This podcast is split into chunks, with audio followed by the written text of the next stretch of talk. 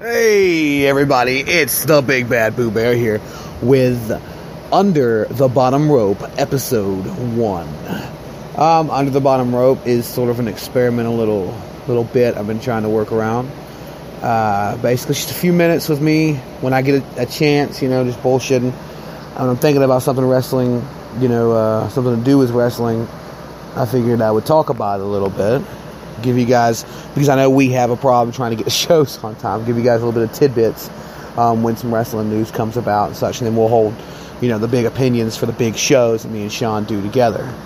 Um, I figured I'd give this a shot, and what better to talk about than the G1 Supercard that's coming up next year?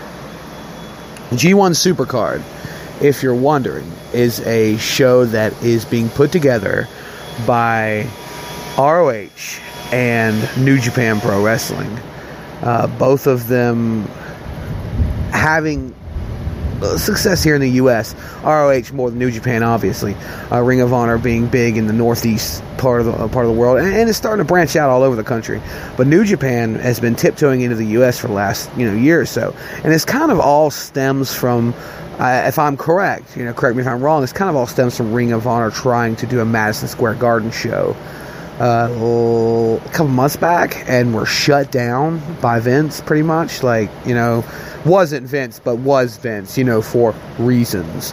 And so New Japan, coming to their aid, has decided to also attempt to do a show at Madison Square Garden the exact same night of WrestleMania 35 next year, um, if I'm correct. And if it's not the same night, then it is just because it's at Madison Square Garden.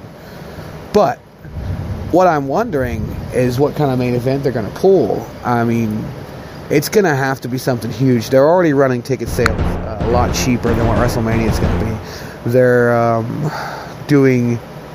I can't remember. The, I was just I was just reading about it, uh, but it's, it's very much cheaper than uh, than what WrestleMania is going to be doing. So, I wonder, I wonder if I wonder who they're going to get to go there, number one. And I wonder if it is going to come to fruition if Vince is going to try and step in the way again. But this time it's not just Ring of Honor, it's New Japan. New Japan has turned into quite a conglomerate in the wrestling world over the last two to three years. So I, I, I don't know if Vince has met his match. I mean, I know me and Sean debate about it all the time. But I, I will say, you know, maybe this won't be easily as shut down as, as Ring of Honor being a smaller promotion was. Um, I'm looking forward to seeing, you know, how everything goes. Obviously, card wise, there's not really any way to predict who is going to be there because it's so far ahead of time. But I am looking forward to, to hoping to see um, the Bullet Club's Civil War continued by then. I mean, I, I don't think it'd be too long. I think they could really, you know, etch it out for a long time and run it until then. I mean, hell, they could even run a finale kind of for that story at the G1 Supercard.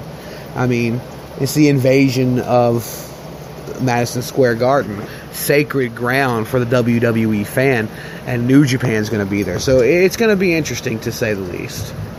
But that was all I had to say. Just wanted to test this out and see how it went. Um, hope you guys enjoyed it. If you did, I'll try and do some more. If not, then maybe we'll make this disappear like Chris Benoit. We'll give it the Benoit treatment, scrub it away from the archives. So, have a good one. You guys take care. Be kind to each other. Peace.